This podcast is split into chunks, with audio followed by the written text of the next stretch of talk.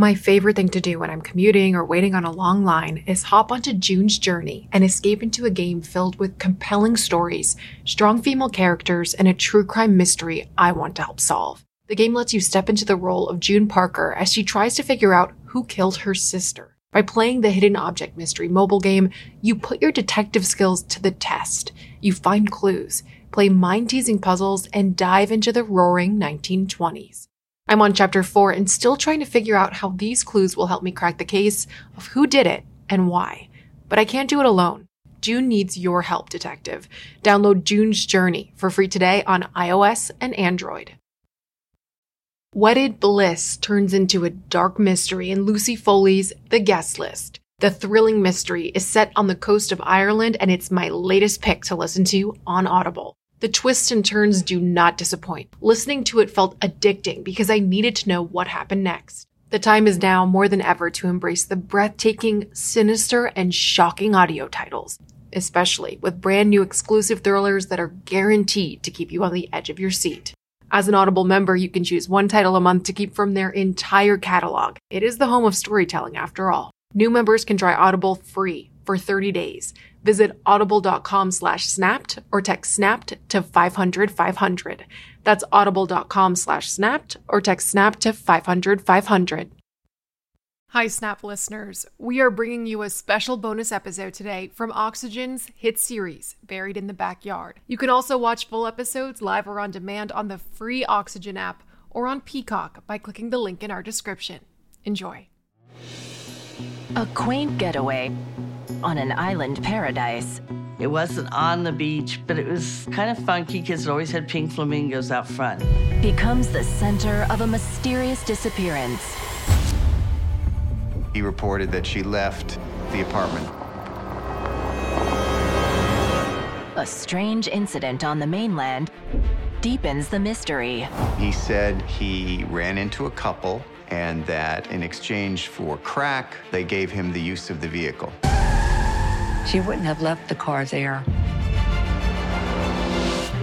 And leads to a desperate hunt to find a beloved motel owner. She said that she couldn't do with this relationship anymore. What happens at that point? I lose control. Police comb every inch of beach. An extensive digging operation commenced. And for years, an island community is left to wonder could the answers be right beneath their feet, buried in the sand? That's where people watch the sunset.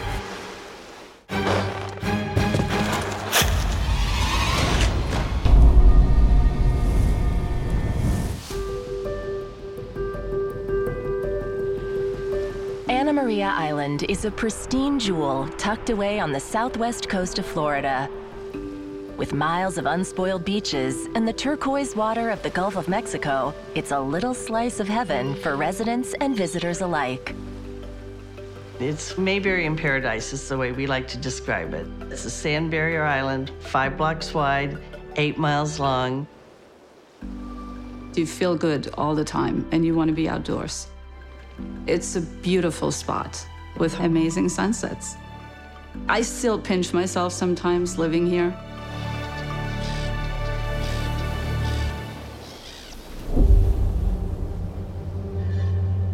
But on a sunny October morning in 2015, something unusual is stirring on the beach. I was at home and my husband came in and he said, Barbara, there are three sheriff's trucks at the end of our street and Fox News is in our driveway. Something's happening. This was unusual for Anna Maria Island. Island residents hear rumors that police are following up on a tip about a woman's body supposedly buried beneath the white sand. When I drove out here this morning, it was a different place that we've never dug before. It was like, yes, I think we've got the right spot. But we'll find that out in a couple hours. It's extremely important that we find that body. Our forensic people went in with the medical examiner and worked through the day. We wanted to be meticulous in how we did it, in a grid pattern.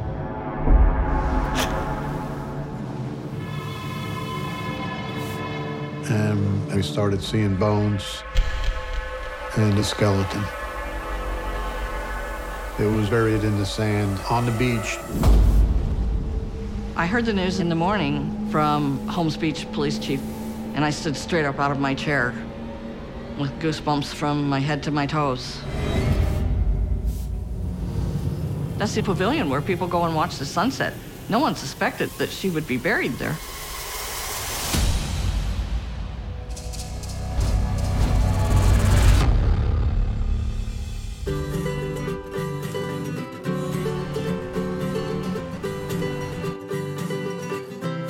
Anna Maria Island, it's more of a mom and pop kind of a town. Motels, restaurants and the stores are basically locally owned. Places like Haley's Motel. Haley's Motel has always been a very nice motel, reasonable prices. It wasn't on the beach, but it was kind of funky because it always had pink flamingos out front. In 2002, the motel has new owners Tom Buehler and his German born wife, Sabine Musil-Buehler, or Sabina as her friends call her. Tom did the repairs, Tom did the yard work, and Sabina did the books. Sabina was really in her element. She just felt very comfortable there. And she was on the go all the time. Sabina manages the small bungalows with her unique personal style. Sabine really was aggressive about marketing the hotel. She used to have island renowned Halloween parties. And uh, to be honest, I was like, well, why aren't you inviting me? you know, so. Uh... Sabina is also a passionate environmentalist and animal advocate. She never saw a bird with a broken wing that she didn't help. She really wanted to help animals that were in distress. And she hated people who smoke and eat meat. At one point, I ordered my chicken salad, and she goes, I'm not sitting at that table with you if you're eating that. So, yeah, it was pretty extreme. She had strong opinions. I remember that well before hotels and motels were going non smoking, she decided nobody was going to smoke there anymore. I know that they lost business, but she believed it was not good for anybody and it wasn't going to happen there. Always guided by her strong convictions, Sabina finds a new cause to get behind in October 2008 when she begins working on Barack Obama's presidential campaign. She was really involved in campaigning for him. She was doing canvassing, knocking on doors just before the election. I know the night of the election, she was so jazzed up that he won. She had asked me if I was going to go to the party that the Island Democrats were having, and I told her no. But I know she was looking forward to it. And she didn't show up for the party. Missing an election night party when the person you're supporting wins, I mean, that, that doesn't fit.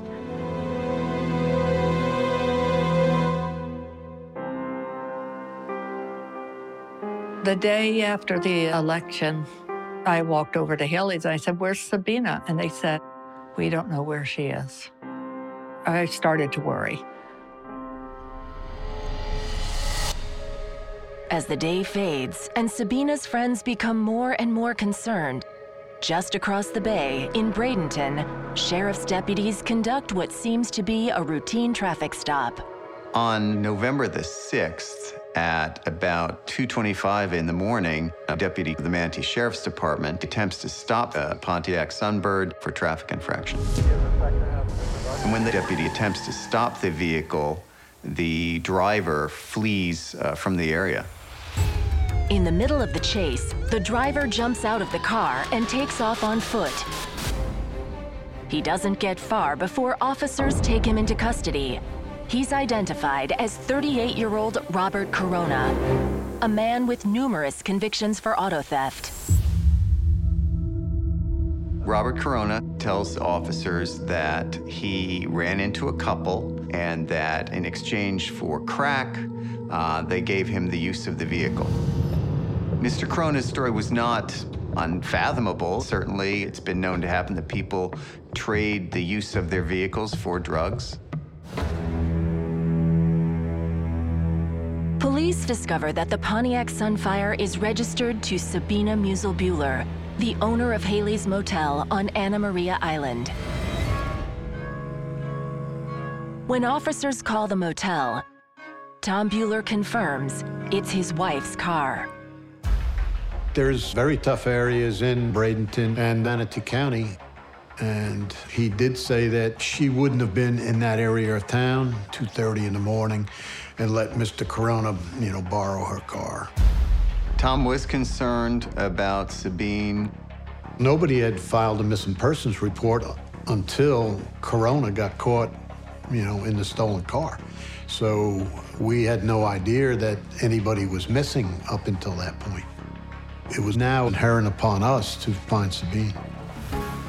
The first step was starting to look at what evidence we had from the car that was recovered.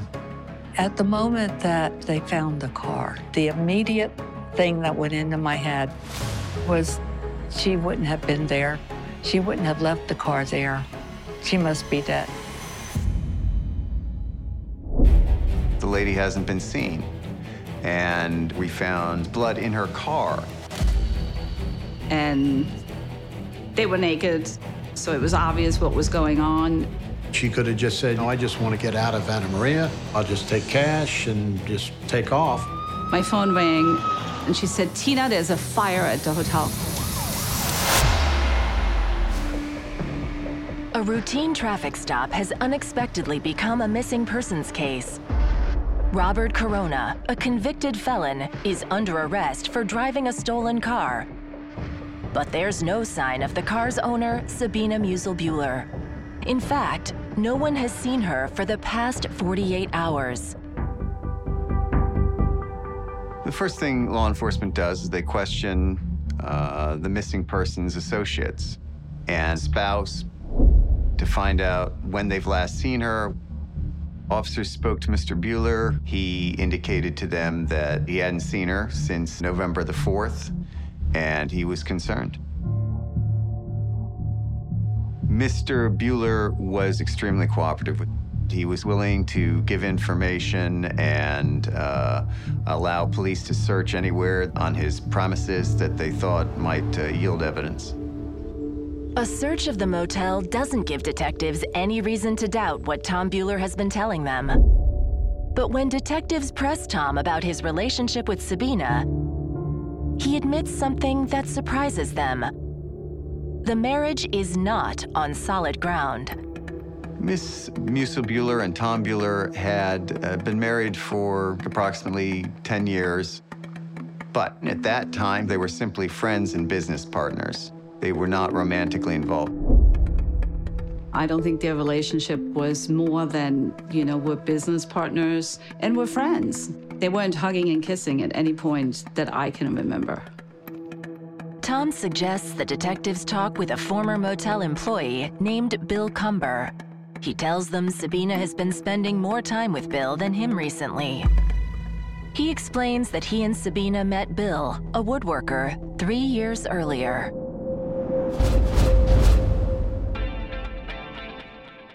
Bill came on the property looking for work, and Sabina, being the kind hearted kind of person that she was, said, We've got handyman work that you can do. 30 year old Bill performs chores around the motel grounds and instantly draws the attention of guests and Sabina's friends. Bill Cumber was an extremely attractive man and knew how to flaunt it. You're not used to going out of your house and seeing somebody in tight jeans and no shirt. That's young. That's, I mean, it was like, who the heck is he? But after just a few weeks on the job, Bill draws some unwanted attention from the police. They arrive with an arrest warrant for arson, a crime committed two months earlier. Mr. Cumber had been socializing with some people at a house. There was a woman apparently he took a fancy to. At some point, he became disruptive, and the woman asked him to leave, and he retaliated by setting the house on fire with the occupants still inside. No one was hurt. Mr. Cumber ultimately admitted that he had done it because the woman had scorned him. And after his arrest, he was ultimately convicted and uh, sent to prison. After three years in prison for arson, Bill Cumber is released on probation. Tom and Sabina are there to help him get back on his feet. I thought, okay, now she's trying to help him like she helps birds with broken wings. By the fall of 2008, with Bill out of prison only a month, it's clear to some of her friends that Sabina's attraction to Bill is more than just friendship. Suddenly, you know, you could tell she would dress differently and she was made up more. Then one day when Tom is cleaning rooms at the motel, he stumbles upon Sabina and Bill together. And they were naked. And, you know, so it was obvious what was going on. But I think Tom had already figured it out. This was just like the confirmation okay, she's now with this guy. I never saw him angry, but one thing he did say to me was, I never knew she was that unhappy.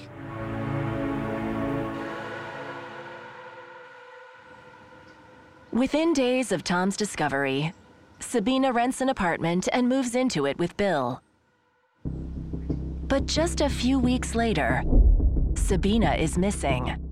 Tom insists to detectives that although his wife left him for another man, he bears her no ill will. Police find Bill at the apartment. Bill Cumber was cooperative. He wanted to do everything he could to help find Sabine. Bill tells police he hasn't seen Sabina since election night two days ago. Mr. Cumber reported to law enforcement that on the night of November 4th, he and Sabine cooked dinner. They then sat down to watch the election returns. At some point, he went to smoke a cigarette. This was a point of dispute between him and Sabine. She did not like him to smoke. They did have an argument, and he reported that she left the apartment at that point. He described the clothing she was wearing flowered shirt, jeans, a silver necklace he had given her, and sneakers.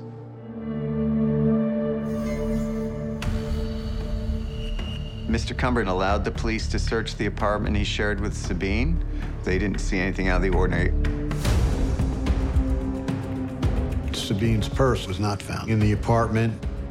It's a possibility that she could have just driven off the island. His story about Sabine could have happened. Detectives fan out across the island and speak to Sabina's friends, hoping someone has heard from her. She wasn't in contact with anybody.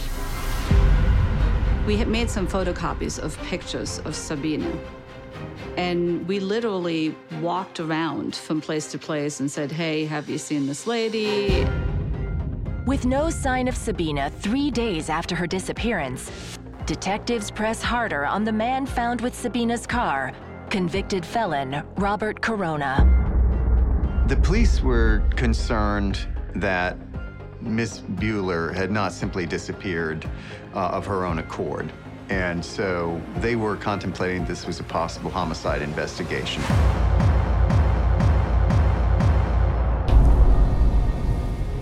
Sabina Musil-Buehler has been missing from her home on Florida's picturesque Anna Maria Island for three days.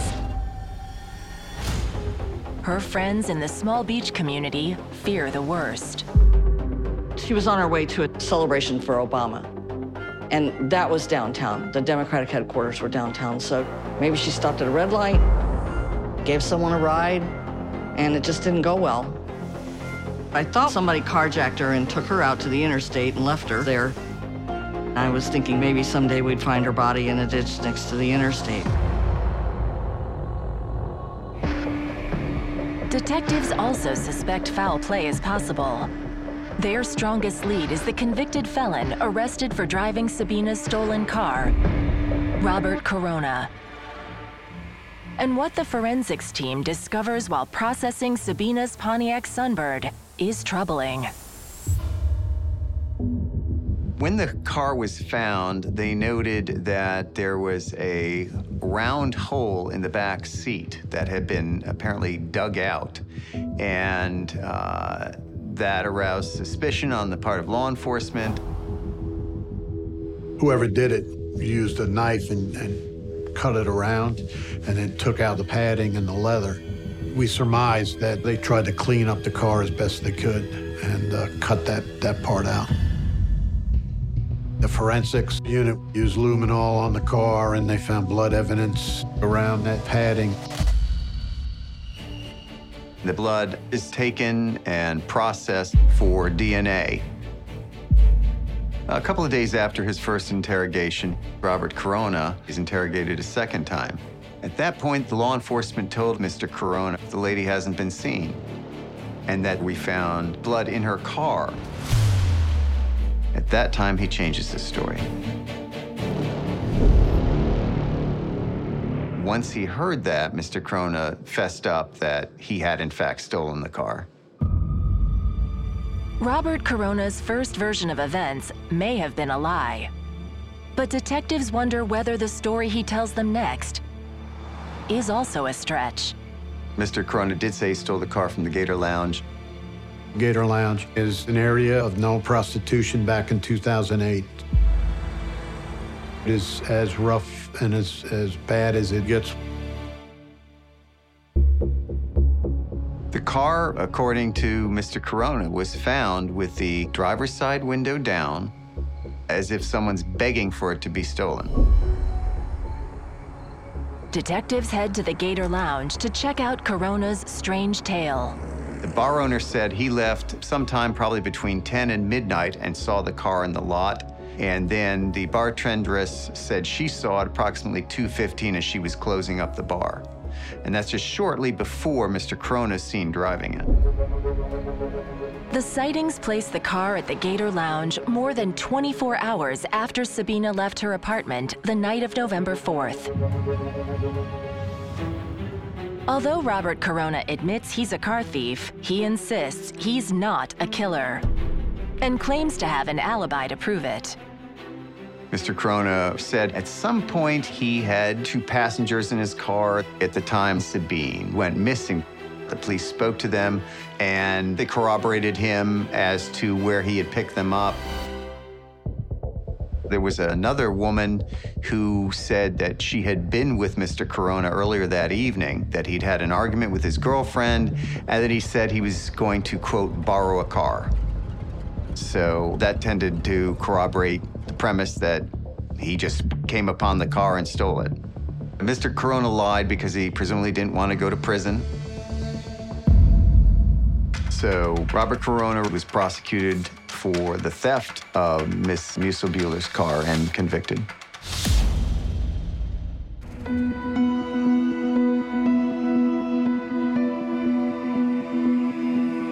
That point, a missing persons case was getting national attention. We were getting tips from around the country, and we had to send leads to different agencies to say, you know, hey, could you vet this, this investigative lead for us?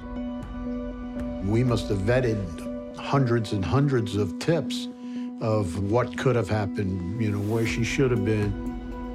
But we just kept hitting dead ends. We couldn't find Sabine.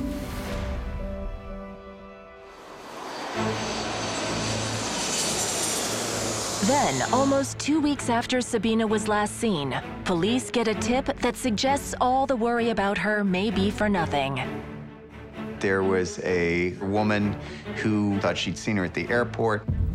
The sighting seems credible enough to make detectives wonder could Sabina have been angry with her boyfriend Bill and just run off? It's a possibility that she could have just said, I just want to get out of Anna Maria. I'll just take cash and just take off. We had to vet hundreds of hours of videotape looking for her. But we couldn't find her and she wasn't there.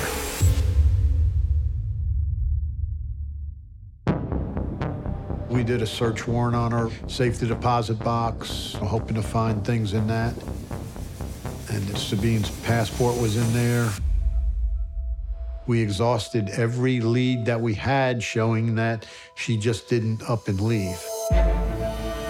As hope of finding Sabina alive dwindles, there's a stunning turn of events that sends everyone on the tiny island reeling. My phone rang, and it was a really good friend of Sabina's. She said, Tina, there's a fire at the hotel.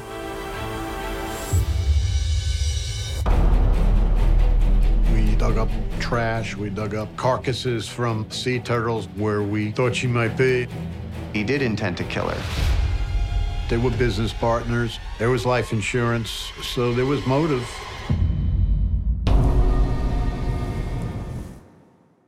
you can live out your MasterChef dreams.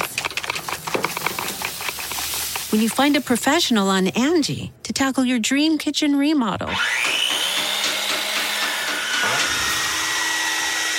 Connect with skilled professionals to get all your home projects done well. Inside to outside, repairs to renovations. Get started on the Angie app or visit Angie.com today. You can do this when you Angie that. Shopify's already taken the cash register online, helping millions sell billions around the world. But did you know that Shopify can do the same thing at your retail store? Give your point of sale system a serious upgrade with Shopify. Shopify is the commerce platform revolutionizing millions of businesses worldwide. With Shopify, you get a powerhouse selling partner that effortlessly unites your in person and online sales into one source of truth. Track every sale across your business in one place and know exactly what's in stock. Do retail right with Shopify. Sign up for a $1 per month trial period at shopify.com slash Wondery, all lowercase. Go to shopify.com slash Wondery to take your retail business to the next level today. Shopify.com slash Wondery.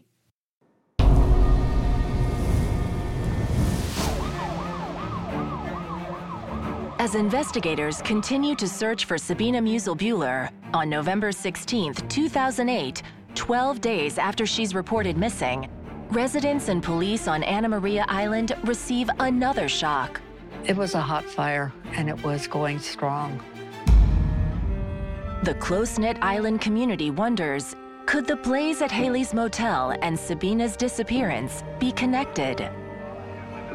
When the flames are extinguished, investigators begin sifting through the ashes for clues. It was highly suspicious to law enforcement. It was determined that the origin was that it had been intentionally set through the use of accelerants. Investigators are unable to determine why the fire was set or who might have done it. But that doesn't stop the island rumor mill. Knowing Cumber's background and his previous arson, I immediately thought Cumber.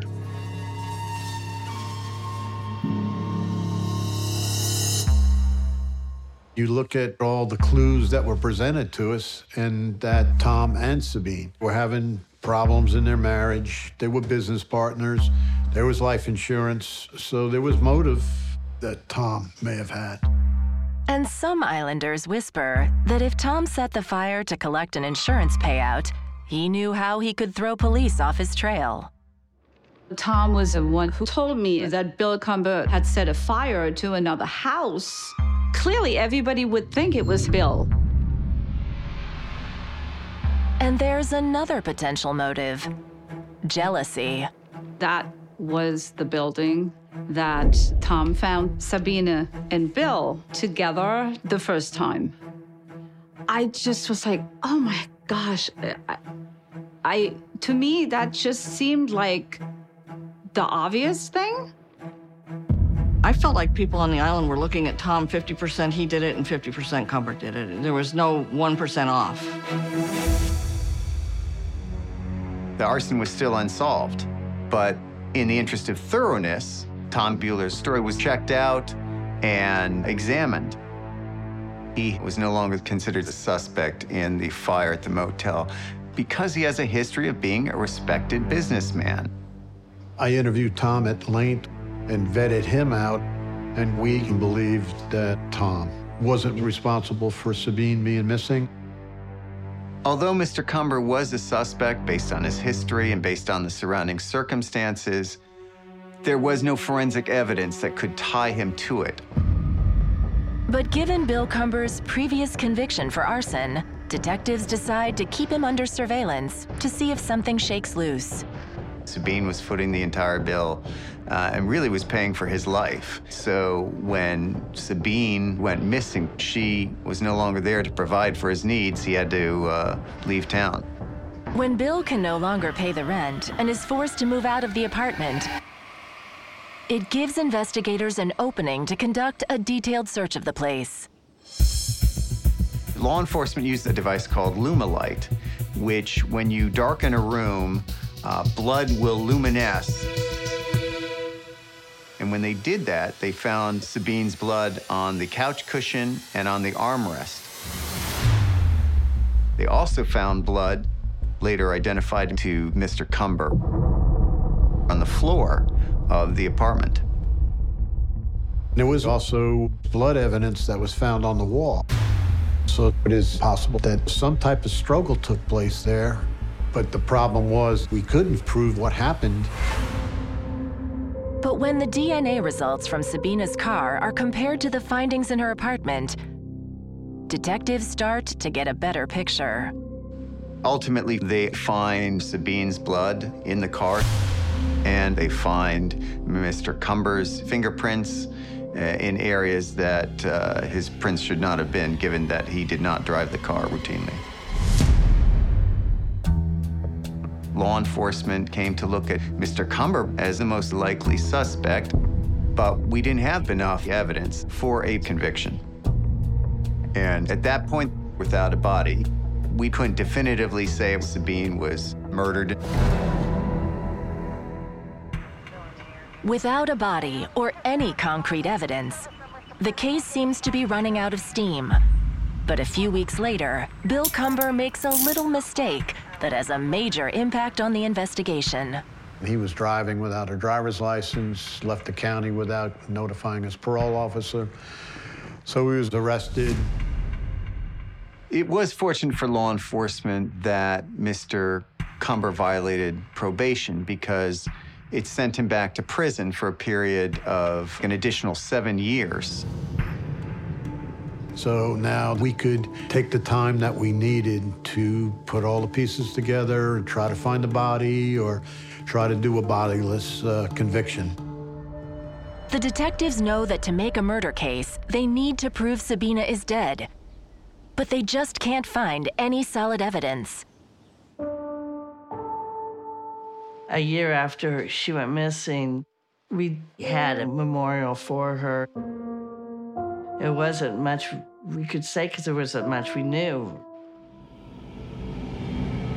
For three years, detectives are unable to find any new evidence in Sabina's disappearance. Then they get a call that changes everything. There was a gentleman that was selling his house. He was clearing out the brush to try to get a better view, and he came across Sabine's purse. Her driver's license and other items of evidentiary value were recovered inside the purse. And this house was only in a couple of blocks of the apartment that Ms. Buehler and William Cumber shared.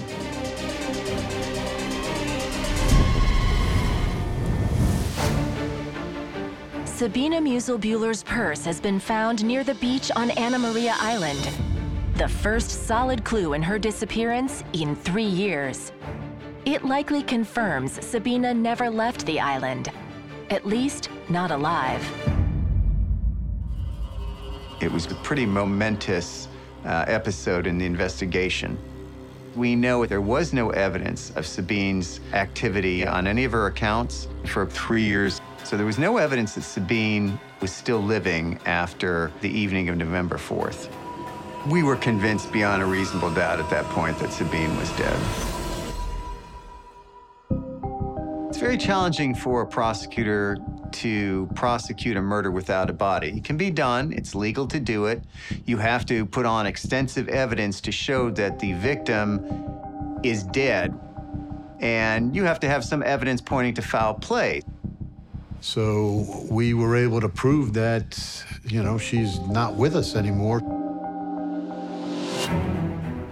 Okay, she's not here, so where's the body? Well, we can't find the body. In Anna Maria, there's not many places to hide a body, but to bury a body, there's tons of places on the island. The chances of finding the body is slim to none. If detectives can't find Sabina's body, they risk not being able to convict their prime suspect, Bill Cumber. He's currently behind bars for a parole violation, but there's only a few years left on his sentence. We're thinking, well, maybe he buried the body on the beach near where the purse was ultimately recovered. We dug the beach meticulously, trying to find her. We were using cadaver dogs from Sarasota Search and Rescue and uh, ground penetrating radar. We did a lot of digging all over the beach. We dug up trash, shoes, we dug up carcasses from uh, sea turtles. It was quite a big task of searching where we thought she might be. We dug there like it seemed forever, for weeks, and uh, ultimately we didn't find anything. The failed search leaves detectives more determined than ever to find Sabina. Given his fingerprints in her car and blood in the apartment, the most likely suspect in Sabine's disappearance was William Cumber. They're sure Bill Cumber is a killer, but without Sabina's body, the case against him is only circumstantial. We had exhausted all of the known possibilities for looking for her body in and around the beach, and so it didn't seem like we were going to get any more evidence at that point. The body was never found, but we were going forward.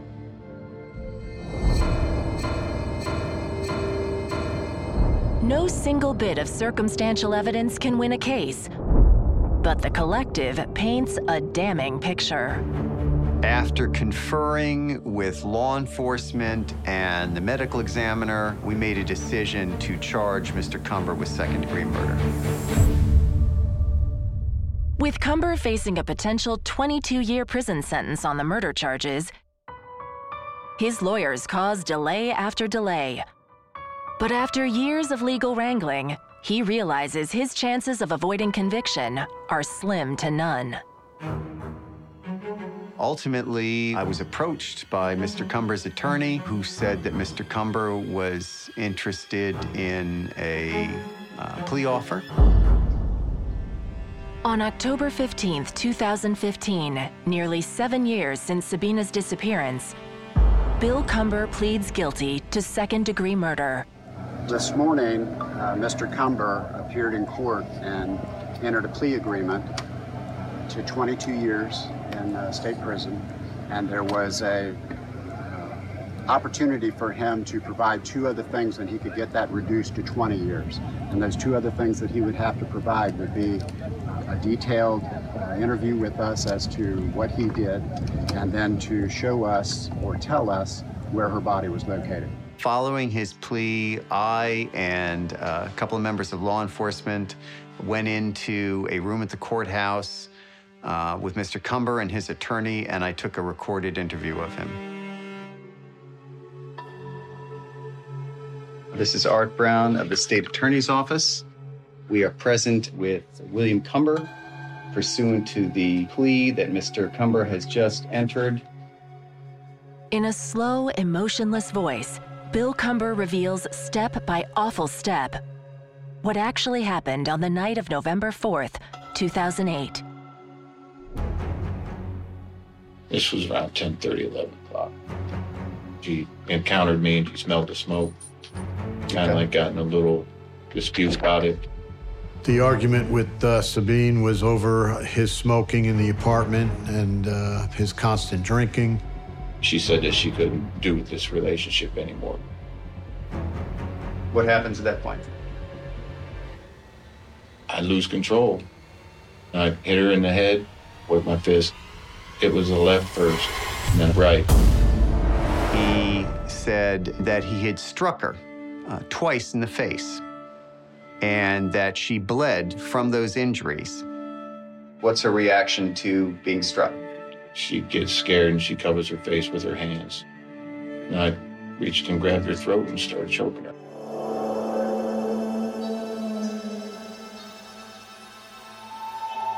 Till she wasn't moving.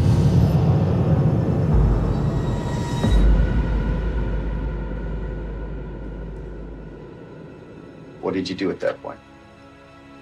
I just I couldn't believe what I did. I stared down at her and I couldn't believe what I had done. I decided I didn't want to go back to prison.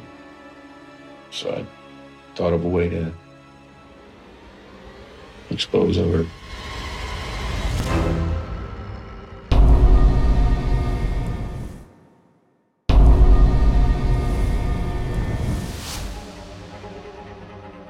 Decided I didn't want to go back to prison. So I thought of a way to expose her. I believe he did intend to kill her. Strangulation takes some time. It's not like firing a gun or stabbing somebody one time in the heart. It takes concerted effort. Mr. Cumber had a lot of issues with rejection. By his own admission, Sabine's essentially breaking up with him the night of November 4th. And Sabine has been the one funding his life since he's gotten out of prison. I think he just lost his temper in that uh, his uh, meal ticket was walking out the door.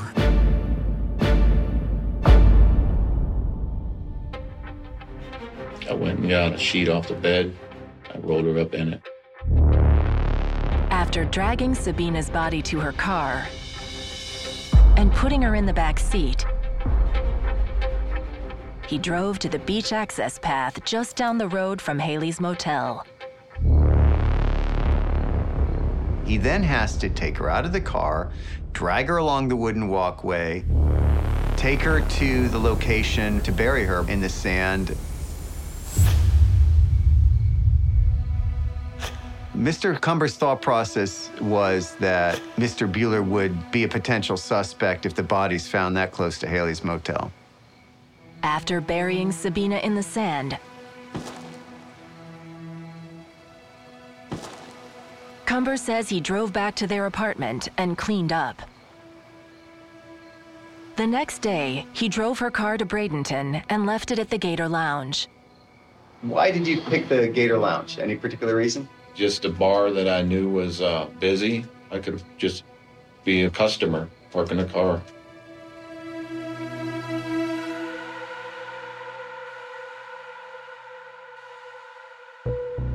Word of the shocking confession spreads quickly across Anna Maria Island. Cumber was an extremely vicious, talented con man. I have no doubt that she was in love with the person he pretended to be. And unfortunately for her, it wasn't the person that he actually was. After confessing to her murder, Cumber, in shackles, leads investigators to the beach, fulfilling his promise to reveal where he buried Sabina. follow your lead. There was one beach access down from where Haley's motel was. He took us to a small rain pavilion, and he said that was their special place. Bill and Sabine, they would go down there and have a glass of wine and watch the sunset. You here?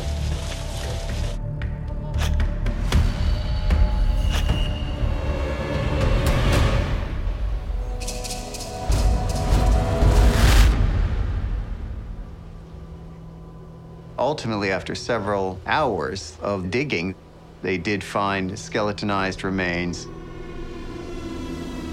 clothed in a flowered shirt, jeans, silver necklace, just as he had described.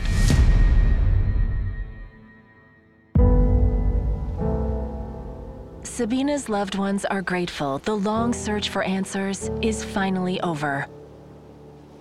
I've often thought I sat watching the sunset with our neighbors and friends that she was buried in the sand underneath us, and we didn't know it.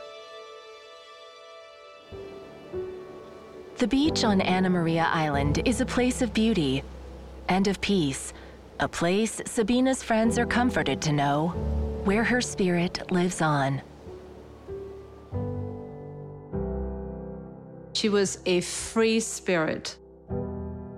When Sabina was happy, there was nobody that you would rather want to be with. And I wish she was still here.